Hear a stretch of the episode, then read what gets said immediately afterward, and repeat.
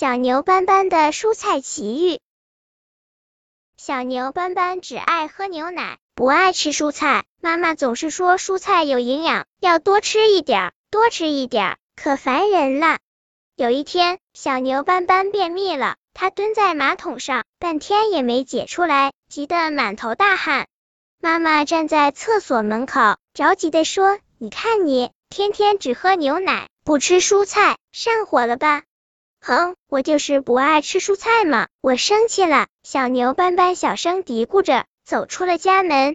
他走啊走，前面是一座大山，绿油油的，山上种着奇怪的树，每一棵树都像一朵西兰花。小牛斑斑想穿过树林，可是那些西兰花树好像跟他作对一样，越来越挤，差点快把他夹住了。小牛斑斑一着急。啊呜！咬了西兰花树一口，咦，味道好像还不差。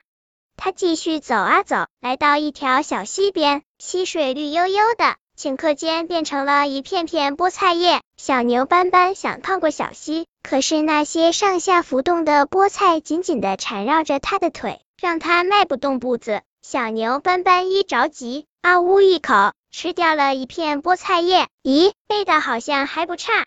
他继续走啊走，一片灌木丛挡住了他的去路。灌木丛上结满红红的果子，是番茄吗？小牛斑斑不确定。哼，反正我不爱吃。他想穿过灌木丛，可是那些番茄竟然越变越大，把它牢牢的挡在了外面。小牛斑斑一着急，啊呜一口吃掉了一个番茄，酸酸的，还有点甜，味道好像还不错嘛。